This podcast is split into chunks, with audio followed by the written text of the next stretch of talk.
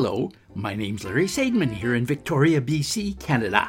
Welcome to Discovering Jazz, where you and I discover this great music, old and new, together. Thanks to Peterborough Independent Podcasters for hosting this podcast. Are any of you out there in podcast land familiar with the concept of the bellwether? I wasn't until about 15 years ago when I read a book by science fiction writer Connie Willis called Bellwether. The theme was how trends get started, and the protagonist is a scientist trying to figure out how hair bobbing became so popular in 1922. I guarantee you it's not as boring as it sounds. The person who seems to be a leader or at least a leading indicator of a future trend, is called a bellwether, named after the sheep who other sheep seem to follow. According to this Connie Willis book, it's usually not the smartest or most dynamic sheep, but one that seems to have one foot in the follower mentality and another foot in the leader mentality, so that they have some kind of credibility which encourages the others to follow them. In other words, the bellwether can't be too far ahead of the pack, or no one will follow them. My interest here is why certain tunes or songs get selected by jazz musicians to become jazz standards while others don't. And there seem to be certain musicians who take the leadership in that, functioning as bellwethers. There are also bellwethers in terms of styles of jazz or trends within jazz, but for this episode, that's not going to be my main focus. My nomination for Chief Bellwether designation for deciding which tunes became jazz standards is Miles Davis. Now, I know that this is arguable, some saying he simply attached himself to other bellwethers, and others saying he was too far ahead of everybody else to be a true bellwether. Here's a good tune to start with to introduce that bellwether concept Dear Old Stockholm, Miles Davis.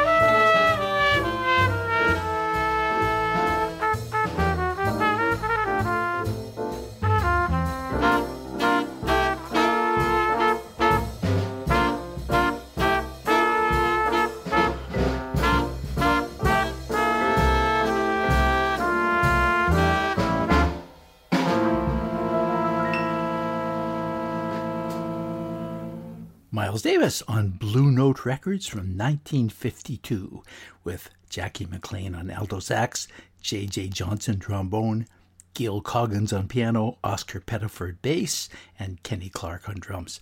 That tune is a traditional Swedish folk song called Varmaland, titled here as Dear Old Stockholm.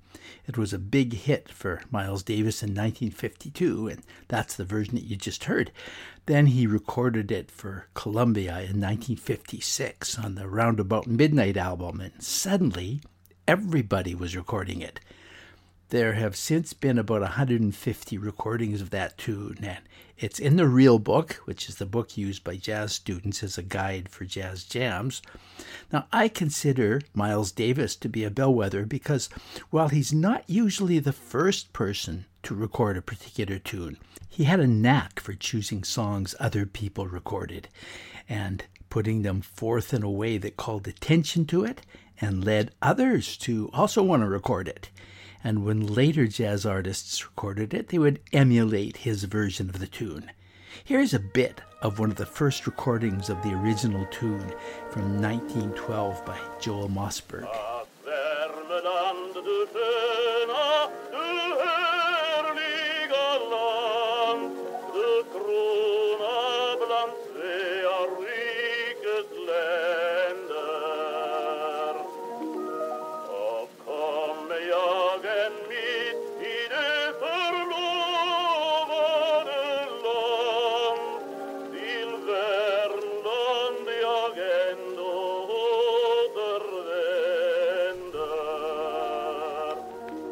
Now, it would be nice to think that the genius Miles Davis did all this incredible folk song research and found this song, decided that it would make a great jazz piece, so he recorded it. But that's not usually the way that bellwethers work. Something or somebody else usually does the creating. They decide it's worth following, and their instincts turn out to be right on. In this case, the creator was Stan Getz, who first arranged it and recorded it when he was staying in Stockholm a year before Miles Davis recorded it. No doubt Miles was, influenced by that recording. Let's hear that lovely Stan Getz version where he is backed by some Swedish musicians.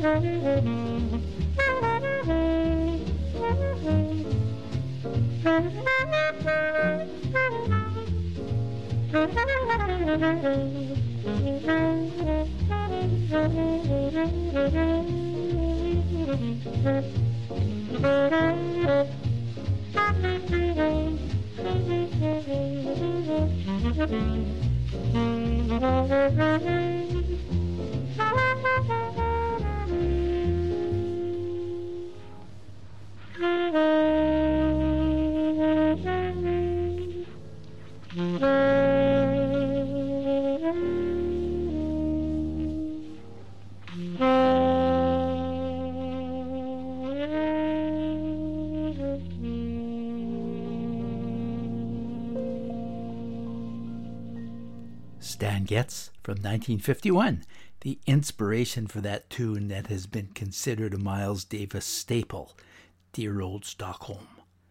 Please don't think that I'm in any way putting Miles Davis down for the fact that so often the tunes he made famous were inspired by earlier versions.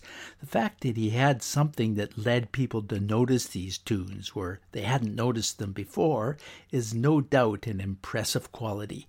And he probably has done more for popularizing and expanding jazz than any other musician, except maybe for Louis Armstrong.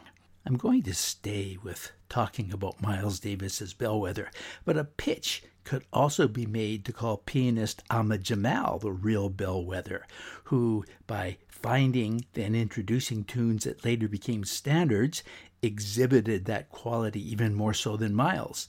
I might make that pitch in part two of Bellwethers in Jazz, but for now, let's just say that so many of the Broadway and show tunes that have become standards are ones that Miles picked up by listening to Ahmad Jamal recordings. Then, after Miles recorded them, others picked them up. Here's one example. The movie version of Silk Stockings opened in 1955, and one of the tunes was Cole Porter's All of You.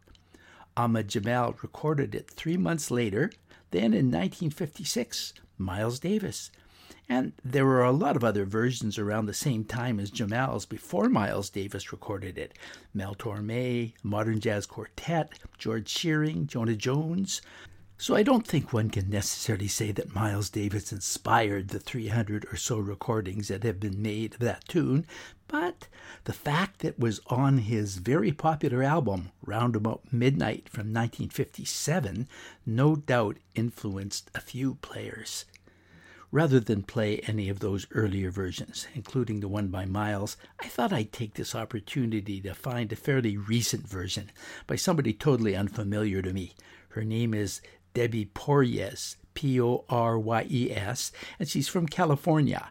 This is a tribute to Hank Jones, a pianist who also recorded it. From 2017, All of You, the Debbie Poryes Trio.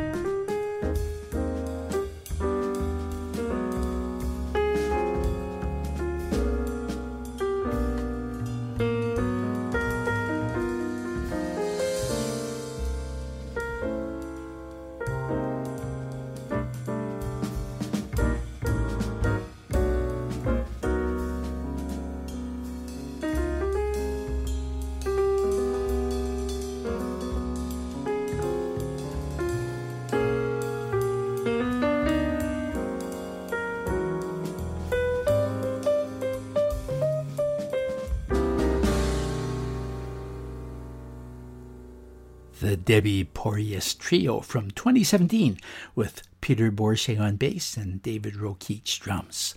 Cole Porter's All of You, a tune that was popularized by Miles Davis and by Ahmad Jamal, as well as Sinatra, Mel Torme, Hank Jones, and a few others, any of who could be considered bellwethers in jazz, which is the theme of today's program, mostly focusing today on those leadership qualities jazz musicians have found in Miles Davis. Miles Davis was considered to be a leader in the invention of something referred to as modal jazz, where very few chords are used and improvisations would often be done over one or two chords.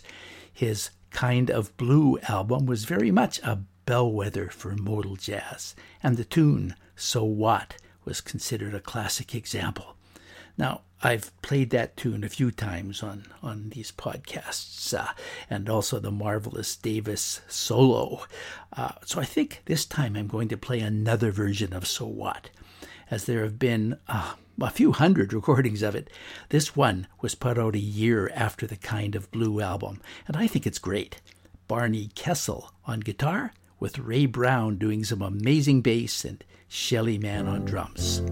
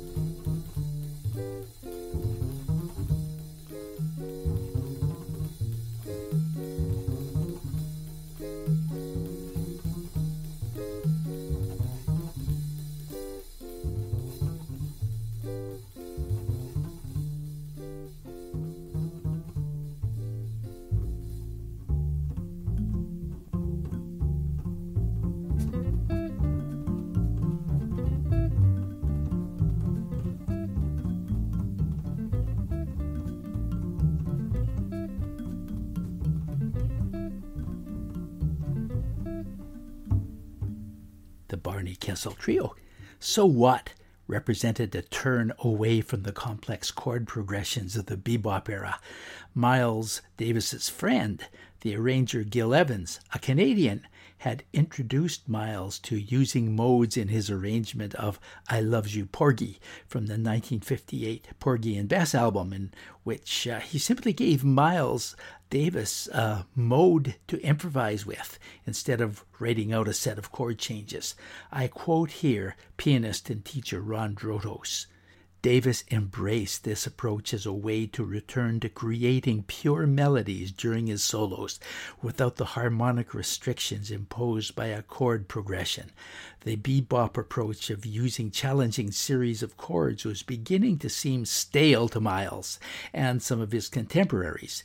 Improvising with modes over less chords was a way of keeping the music fresh for them. They considered it a challenge to keep coming up with interesting melodic ideas that weren't fed to them by weaving in and out of the chordal structures. So here is that Miles Davis version of I Loves You Porgy, arranged and conducted by Gil Evans.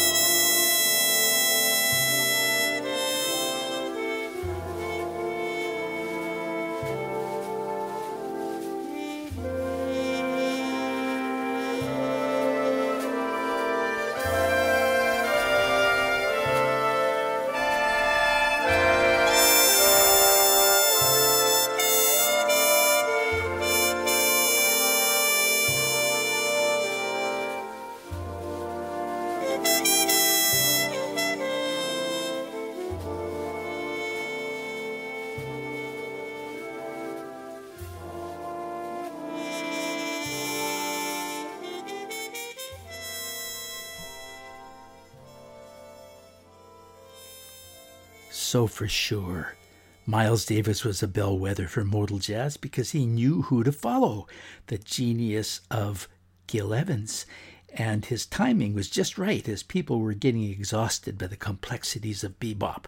So he may not have started the trend, but he followed it very well, resulting in others following him, and then just through that, basically setting the trend. Even when Miles Davis got it wrong, he was influential. He made changes to a lot of Thelonious Monk tunes, such as Round Midnight and Well You Needn't, and took some of the edge off them. With Well You Needn't, he started on a different note than Monk, so the wild leap that Monk put into the tune at the beginning becomes tamed in the Miles Davis version, and the bridge is very different. The original real book, compiled and used by jazz students, used the Miles Davis version, and as a result, a whole bunch of recordings were made using that incorrect melody and changes. Let me play you the Thelonious Monk original version, then follow it with Miles Davis's.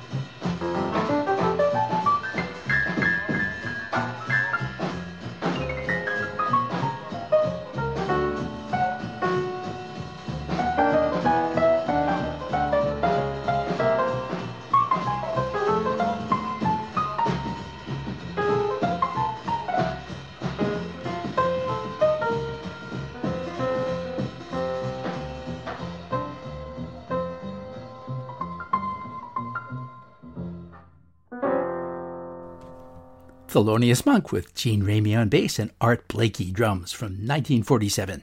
Now for the very different Miles Davis version from 1954 on Blue Note. Here it is with Horace Silver on piano, Percy Heath on bass, and again Art Blakey on drums.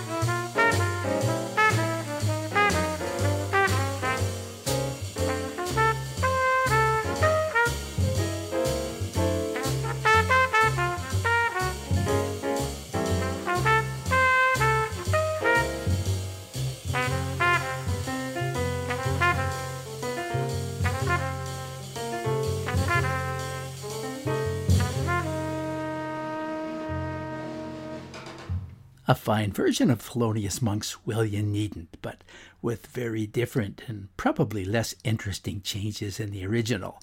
But Miles Davis being a bellwether, a trendsetter, combined with the fact that this was the version that was used for the original real book that ended up being the one played at most jam sessions for quite a while. But that's not a pop or Broadway standard, is it? And I said that one of my challenges was to discover if there were certain bellwethers who, simply by recording a tune, uh, made it more likely that it becomes a standard. I explored how Miles Davis in the 50s might have done that with Dear Old Stockholm, but how about the 80s? Pop rock singer Cyndi Lauper co wrote and recorded a song in 1983 called Time After Time. It was a fairly basic pop song, but had a nice 251 sequence that jazz players like. And who should discover it in 1985 and do a jazz version of it? Miles Davis. In fact, I think it was the first cover of that tune, period. Now there are 267 versions of it listed on the secondhand songs site, many of them by jazz artists such as Jack DeJohnette, Denny Zeitlin, and Tuck and Patty. I'm actually surprised that Miles Davis maintained his bellwether status after that, though. His version of the tune, only three and a half minutes long on that album called You're Under Arrest, was truly awful so bad I don't even want to play it here. It was like pop music. At least that's my opinion. But he redeemed himself three years later when he recorded a live version and stretched it out to about 10 minutes. I love what he does for that tune here. Here it is, the longer and live 1988 version of Cyndi Lauper's Time After Time. Miles Davis.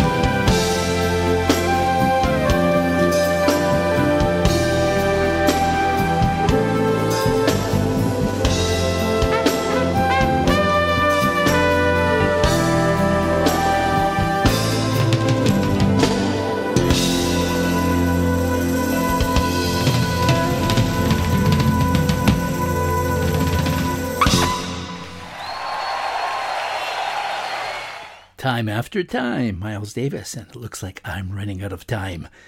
My last comment regarding Miles Davis's Bellwether is the oft told stories of tunes that he took credit for that he didn't actually write. But somehow he seemed to have the knack for knowing what to steal. And a few like Solar, Blue and Green, Tune Up, and Four have become jazz standards.